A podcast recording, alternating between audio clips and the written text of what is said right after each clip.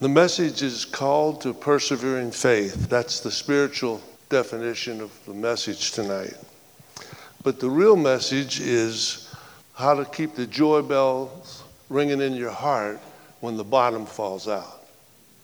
And all of us have problems, struggles, issues, stress levels, persecution, and even tragedy comes into our lives. Nobody's exempt from it. And so I want to become vulnerable and share my weaknesses and how God worked through those to glorify Himself. And I put three P's down before I heard what the other messages were, and a lot of them are the same things you've already heard, but you're going to see how it wove in through my life. So the first P was a passionate devotional life. The second one is praying back the promises of God. The third one is pursuing God's calling on your life. And to do that, I need to go back when I first met the Navigators in 1970. I had just come back from two years in Vietnam and I wanted to finish my education. So I decided to go to Valdosta State College because they accepted me. And I was a young Christian as I got on the campus, I looked out the churches, and basically I went to the churches to find a girl to date. But I heard about this Bible study off campus. I thought, well, I'll check it out. I heard this man from the Moody Air Force Base, he was a jet pilot trainer, he was teaching it, and he was a navigator, but I didn't know that at the time.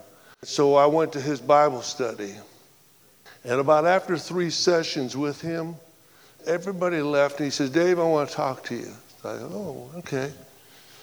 He says, Dave, you're a basket case as a Christian. And I wanted to punch him out, literally. But I knew he was right. I was a wreck. Rock Bottomley was his name. And I thought that was fictitious too, but, so, but that really was his name. And Rock said, Listen, if you want to play a game, there's a church down the street. Now, I went to that Bible study, and the first thing I noticed when I walked in there, there were no girls. Okay, well, these guys were serious. And so he said, We're serious about discipling men that could honor the Lord. And if you're interested, I'll help you out. I said, Rock, I'm ready. Rock was very patient with me because I'm kind of stubborn. He took the Beginning with Christ packet, you know, the little green packet here, some in the back there. And those assurance verses changed my life. They were so powerful because it talked about the assurance of things in your life. He walked me through the bridge illustration. Most of us are familiar with the bridge. And he took me through the hand illustration to get a grip on the God's word. But the main thing he did, he imparted his life. He also showed me the boot illustration. You ever heard of the boot illustration? He says, Dave, if you're not going to get with it, I'm going to boot you, buddy. And he was serious. He was serious. And he allowed me to share my testimonies at different places. And the, and the ministry in Valdosta grew exponentially. And so I was so thankful for the almost two years that he invested in my life. At that time, the navigators asked me to move to Jacksonville, Florida, to live in a navigator home now, by that time, going through all that stuff about Valdosta, no girls, I thought they were the never daters. Because I never saw these guys date. They were really serious. So moving into a Nav home was a whole nother ball game, really. And I was to head up the Jacksonville University ministry. My roommate, Bill Palm, uh, that really was his name. He and I would go on the campus in the morning when the kids were going to classes and then we go in the evening when they're coming out of classes. And the thing we realize right off the bat is that you can't get into any of the dorms unless you're invited. And guess what? Nobody invited. Second time we went over there, I says, Bill, we're going to walk around this place and we're going to start praying. So for three weeks, we walked around the campus and around the dorms and prayed twice a day out there. And we began to ask God, what's going on? So this one night, I was really exhausted. I went to the sweet shop for some coffee, And we sat down. I put my Bible on the table there. Bill went over to another side, hoping somebody would see him. All of a sudden, this guy comes up and says, Is that a Bible? I said, Yes, sir, it is. He said, Were you here for Bible study? I said, Yes, I am. He said, Well, I want to do Bible study. Can you come in the dorm with me? We said, Absolutely. It wasn't just any dorm, it was the ROTC unit dorm, which is the cream of the crop. As I went in with Bill and I met a young Christian, very young Christian. His name was John, and I took him through what Rock did with me, with beginning with Christ, the wheel illustration, writing out your testimony, sharing your faith. He was so excited. The whole time, that took about six, eight months. We did the DFDs, the Design for Discipleship. So one day, John comes to me really excited. He says, Listen, my roommate, Rick, wants you to take him through what you've taken me through. And I says, No. I says, John, you're going to take him through what I've taken you through, but I'll help you.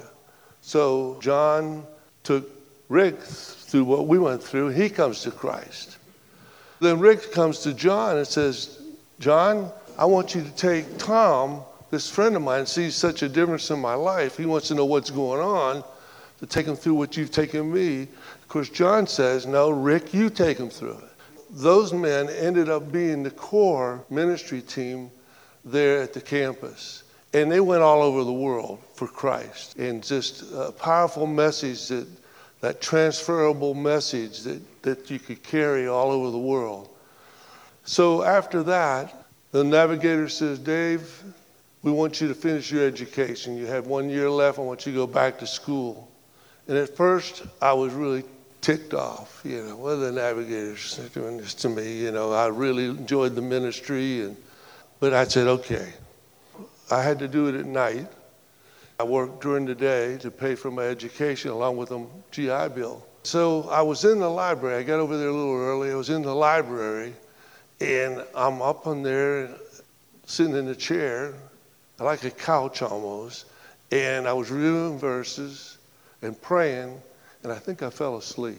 But that could happen. but all of a sudden, I just had this feeling somebody was next to me. And I opened my eyes, and there's the most gorgeous girl I ever seen in my life. And she says, uh, You don't remember me, do you? Well, while I was at the university ministry, I was taking those guys getting them socialized through the First Baptist Church. So I taught the college and career class. And there were like 70 kids in there, and she was part of that. And so her name was Chris, and she says, I just become a Christian, and I want to grow. So I figured, I'm going to run this girl off, but I don't need this right now. so I said, listen, here's the beginning with Christ Pack. Now, what we're going to do, if you're serious, we're going to memorize a verse a week and we're going to do a Bible study on each verse. And I gave her the pack. I said, appointment up for the next week. I figured she wouldn't show. She showed up. I says, uh, how'd you do on the verse? She says, oh man, I love that verse. In fact, I was so excited, I memorized all five of them. I go, now it took me three weeks to memorize five of them. She was really hungry. So I figured, okay, I got 60 more for you. She took them. And we started doing Bible studies on those verses. And we started witnessing on the campus. And all of a sudden, we saw how God was really knitting our hearts together because I wanted to give my life for people. And she was going into the army to be a physical therapist, two different directions. I said, This is not good. What do you think? She says, I'm willing to make the change because I want to commit myself to helping young girls grow in Christ likeness. I said, Good. So I had to go talk to her dad. Now, remember, coming back from Vietnam, I had this beard. And I looked like Moses off the backside. I mean, literally. And my father in law, he was 32 years in the Navy. He commanded the independence off of Vietnam, and he was one tough cracker. So I had to go ask for her hand in marriage. Now, I didn't have a car. I was hitchhiking to the campus. I didn't have a job except spraying ceilings, and that really wasn't nothing. And I didn't have my education yet. We're sitting at the table. It's Valentine's Day. He says, I'd like for everybody to leave the room. So I was ready to. he says, No, you stay back. he says, You can't move in with us. You don't have a job. You don't have any money. You can't live on love. What are you going to do? I said, Well, I'm going to trust God to, to open those doors. And it wasn't a month later that some guy gave me his car. Three months later, I was going through the job placement things, and normally they don't leave their books out, but they left their books out. And the last page in the book was this job, counseling veterans. Well, you had to have a BA degree, been a Vietnam veteran, and I had spent two years over there, so I could relate to that. And so I called the guy up. He says, We haven't even advertised this job yet. He said, How did you hear about it? I said, Well, I found it in the book. So he interviewed me, and I had to go to the provost of the campus to be interviewed by him. And so I got the job and graduated that year as well. We were married and started to ask the navigators where, where we fit in now. They asked us, Chris and I, to go to the military ministry. Now, Jacksonville, Florida had three major bases there and a couple of secret bases. You could go to Mayport with the Navy going out. You could go NAS Jax or Cecil Field where they, they had the F 16s. And so we went to Cecil Field. At first, we got there, the first time we went to the chaplain and went to the service, he talked about Don Quixote, and that was his mission in life. We drove back that day. Chris started crying. I said, What are you crying for? He says, There's no Christians out there. I says, Good, we can't miss. So, so we came back, and the chaplain said, I told him what my heart was. I said, I want to help people grow in Christ likeness. And he says, Well, we're going to send everybody who wants to know about Jesus to you. I said, Good. So he did that. We brought a bunch of men up to the Norman Park Assembly Ground with the Navigator Disciple Makers Conference. They asked me to come over and meet this couple. And I said, Well, who's that? he says, It's this old guy over here. It was Noel and Carrie Nelson. I got to know Noel, and we became drinking buddies, coffee that is. He invited Chris and I to come to Atlanta to be involved in a ministry up in the state of Georgia. He was the state director at that time. So we moved from Jacksonville up to Atlanta. For the first time, I saw the importance of prayer. I mean, I prayed before in intercessory prayer, pray for your men, but I mean intently. I, I, mean, I don't know if you remember that Noel carried a little black book. And if he put your name in there, you were being prayed for.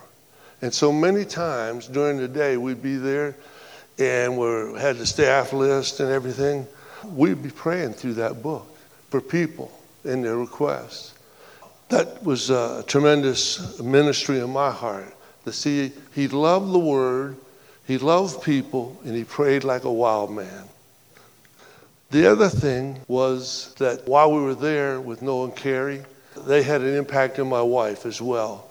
But it was about three years after we moved up there, my wife ended up with a brain tumor. It was on the pituitary. I thought, okay. We ended up going to uh, St. Joseph Hospital there and the neurosurgeons, and they said, well, we got to drill a hole in her head and shrink her brain. They're preparing her for surgery. Noel says, We're going out to the parking lot. I mean, the hospital is a big parking lot. And we walked for, I mean, surgery was about six hours. So we walked and prayed and claimed promises and walked and prayed and everything. And we just, the bottom line was, Are you willing to hold her like this? You know, that was a tough decision because it was the love of my life. But God delivered her from that. But they had to put her on steroids and when I put her on steroids, it affected her bone density. But the tumor came back three years later. So I'm saying, okay, there we go, back in the parking lot, same surgeon, same hospital. We'll walk in the parking lot. But this time the tumor was on her optic nerves. I said, okay, Doc, what's, what's going to happen here? He says, Well, there's a lot of things that could happen. One, they're going to have to scrape the tumor off of there, and she could lose her eyesight. I said, Okay. Or she might go blind, or she might have her vision impaired. So we just had to, once again, come back to the Lord and say, Okay, Lord, this is what you have, and I'm willing to walk in it. So we walked the parking lot again, another six hour surgery.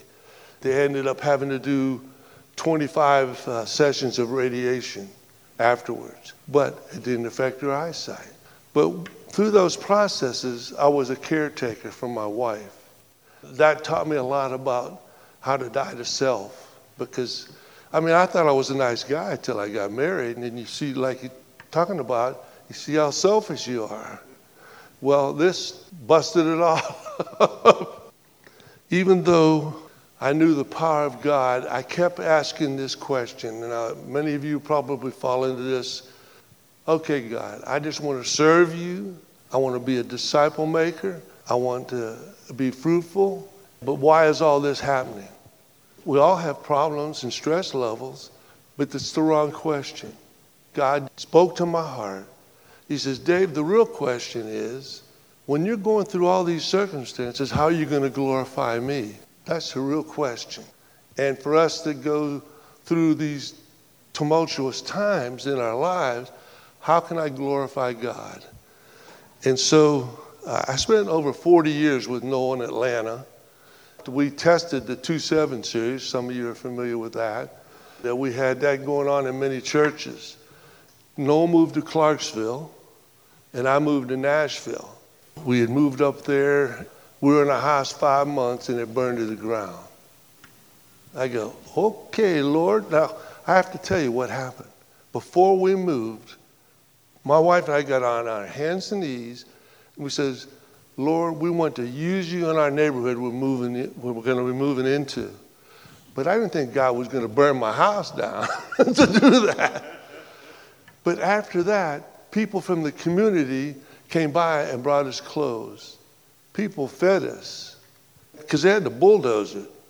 And so even after they built the new home on the same spot, we'd walk the community and they'd say, Well, who are you guys? I said, We're the ones in the house that burned to the ground. I said, Oh, yeah, we know you guys. we also joined a church that was a brand new church. It was a daughter church. They started with eight couples. And by the time we got there, had about 50 people. And we called a disciple making pastor. For the first time, here was somebody I could connect with right there. That the pastor really had his heart set on discipleship. And we clicked right away. And so I just went in with the idea of how can I serve you? How can I be your friend?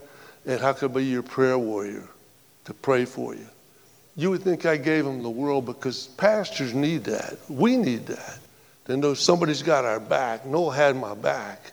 He was my accountability and my mentor for over over 40 years. It was powerful. And so the church, when I went there, the average age was 25. So we had the newlyweds and the nearly deads in me.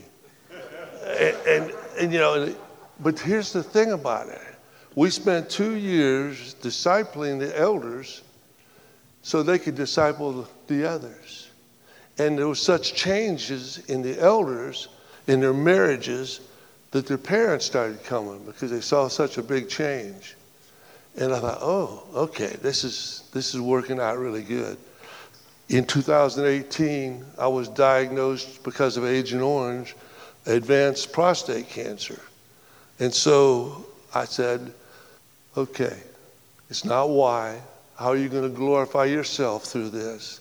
So I had to have people drive me, and I went to meet the radiation team because they wanted to try to do surgery, but my because of the Agent Orange, I had my low blood platelets, and so I would have bled to death. So they, I mean, I was five minutes from going under the knife, and the guy looked at the chart and says, "We can't operate on you."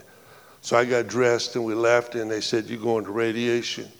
So I go to see, meet the radiation team, and on the first session, I asked the, the team, I says, How serious is this? And they said, this is really serious. And I says, well, if it's that way, I think we need to pray about this for you guys in the surgery. And of course, you know, they all kind of, but one person in the background says, yeah, go ahead. So I begin to pray for them and their families and their success. So I do the first session, and when I'm done with the first session, they come to me and say, Would you do that every time? The amazing thing was, I got to share my testimony. I got to pray with people and share the, the Begin with Christ pack. I got to, I mean, it was just a glorious time. And then the people who were taking me back and forth, I got to share with them. When we see the, the circumstance being so bleak, there's always the power of God ready to work. And when we don't see that. Well, in 2019, my wife had a head on collision and was in the trauma center for 10 days. We weren't sure she was going to come out of there or what condition. Found a, a tumor on her brain, and we're not sure that's what caused her to have the head on collision. But I became the caretaker. I mean, it's one thing to see your wife go through those surgeries with the, the tumors, but it's another thing to have to bathe her, have to put her clothes on, have to brush her teeth, comb her hair, and whatever.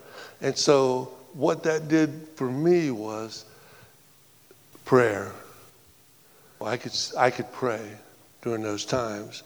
And so uh, it was a slow recovery, and she, and she responded well. But then in October of that same year, she had kidney stones and passed out at the house. Once again, we get her in the hospital, and she catches sepsis in the hospital and almost dies. Another 10 days in the hospital. Another time, now I'm back to caretaking. So she starts to progress really well. Then in December of that year, she passes out at the house again, and she's had seizures. And we don't know if it's from this tumor or from what. Anyway, she's can't drive anymore. So she was in the hospital for another 10 days. All this to share about those three P's, and I'm going to share some verses with you. The question I had was how do you handle these problems, trials, and persecutions, even tragedy? And I mentioned that how can I glorify the Lord? That's the, that's the real question. So do you remember Habakkuk 3:17? Can anybody look that up? Though the fig tree should not blossom, and there be no fruit on the vines, though the yield of the olive should fail, and the fields produce no food, though the flock should be cut off from the fold, and there be no cattle in the stalls. Yet I will exalt, exalt in the Lord, I will rejoice in the God of my salvation. Amen. Are we willing to, when we go through these trials, and we're all going to have them, are we going to exalt the Lord? Are we going to seek his face? James 1 2 through 8. Count it all joy, my brothers, when you meet trials of various kinds, for you know that the testing of your faith produces steadfastness. And let steadfastness have its full effect, that you may be perfect and complete, lacking in nothing. If any of you lacks wisdom, let him ask God, who gives generously to all without reproach, and it will be given, to, given him. But let him ask in faith with no doubting, for the one who doubts is like a wave of the sea that is driven and tossed by the wind. For that person must not suppose that he will receive anything from the Lord. He is a double minded man, unstable in all his ways. Can you count it all joy when you're going through some trials? When you don't have the right the answers to what's going on?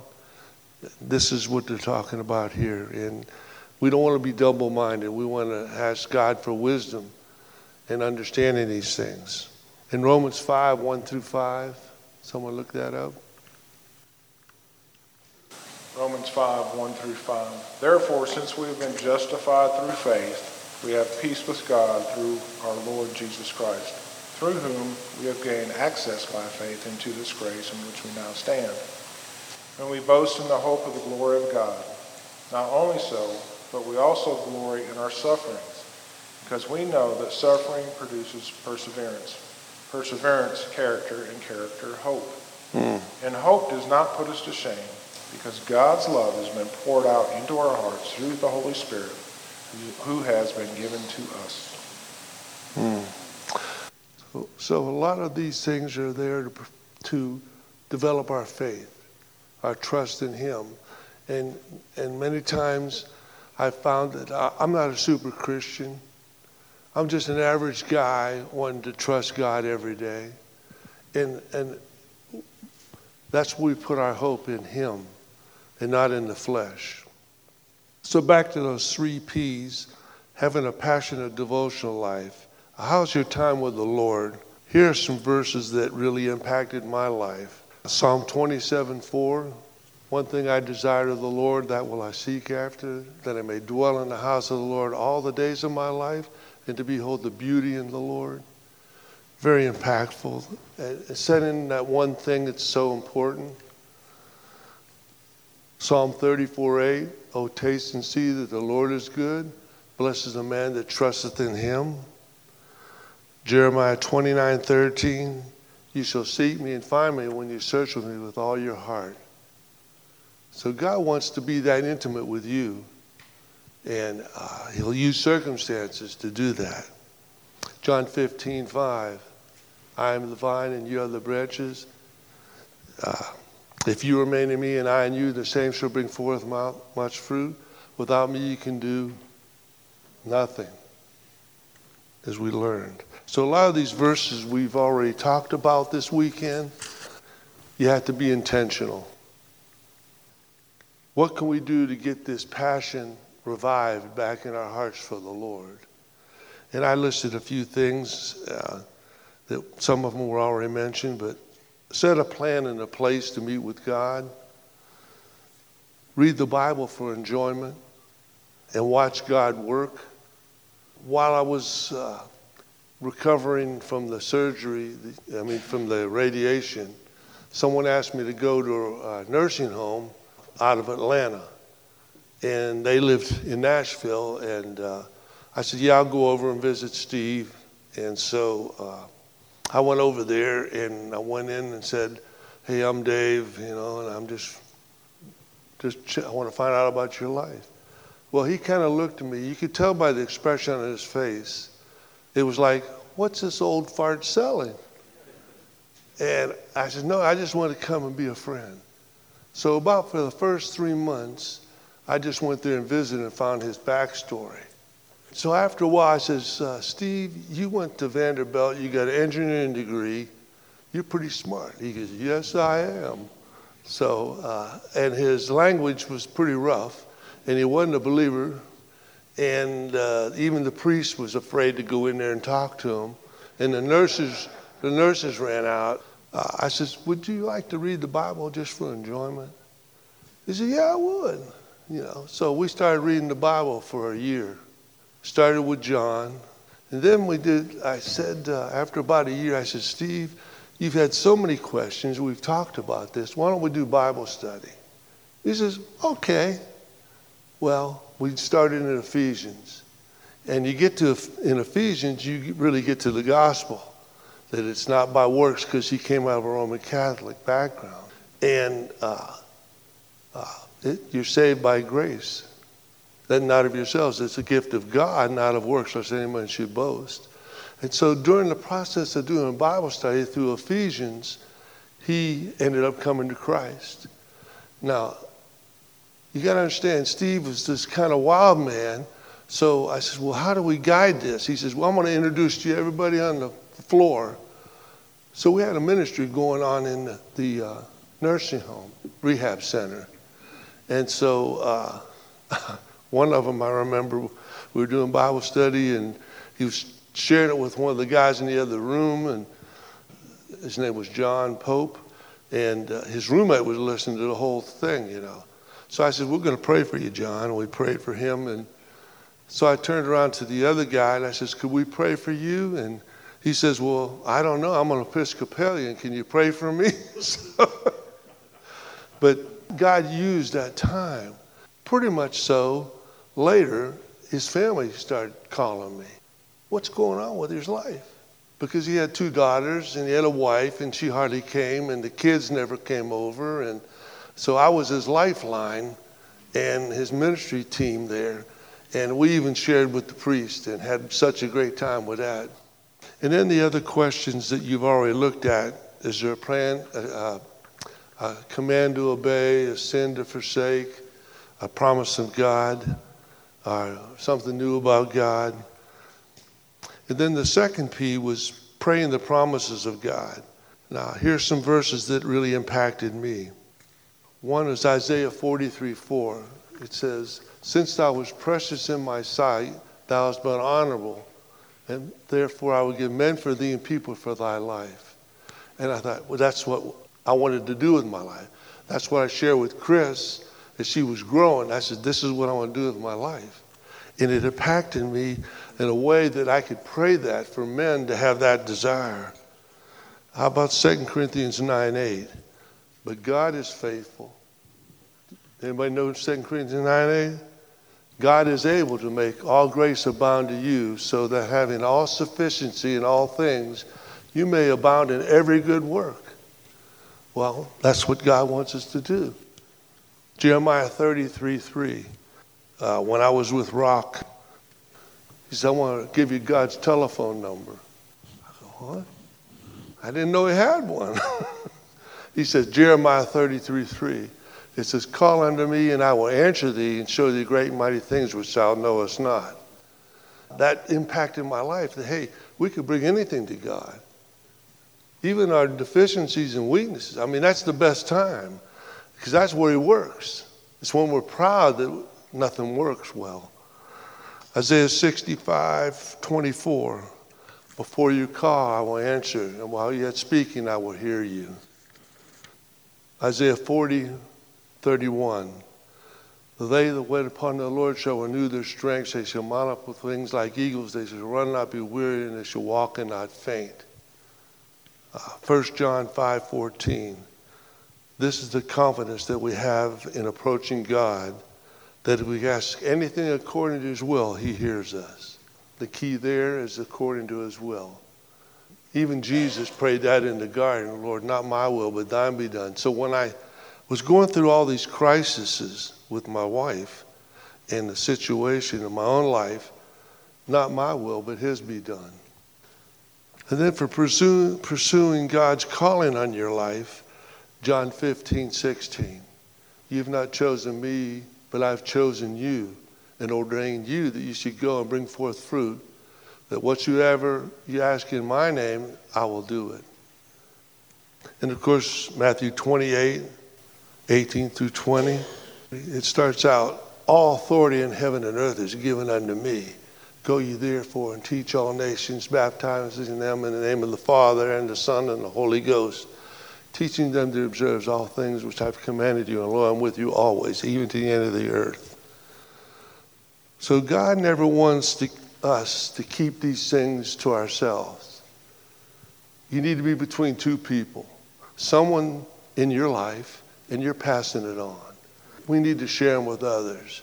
So if you've learned some things this weekend, don't keep it to yourself. You may even go home and share it with your wife. You might go home and share it with a friend, but do share it. Don't let it go by. And another important thing that became effective in, as an accountability partner was Noel Nelson and my mentor. And so for 41 years, we uh, bounced things back and forth and cried and wept and prayed and sought his face. And, and many of you knew Noel, and we know that he's gone with the Lord. Now, we all miss him, but he left a legacy in our lives. The reason when he died, my life was kind of turned upside down because I need I was looking for a man that had the same heart that I had. And at that time, I wasn't sure what it was going to be. But I began to pray, God, give me a man that has a heart for you, that wants to disciple men, that wants to walk and have a godly life. Well, that year that I prayed that, I met a guy named Scott Osborne. And Scott's going to come and share his testimony. But he is that kind of man the kind of man that's a fat man, faithful, available, and teachable. And just uh, thank you for the time and for your grace.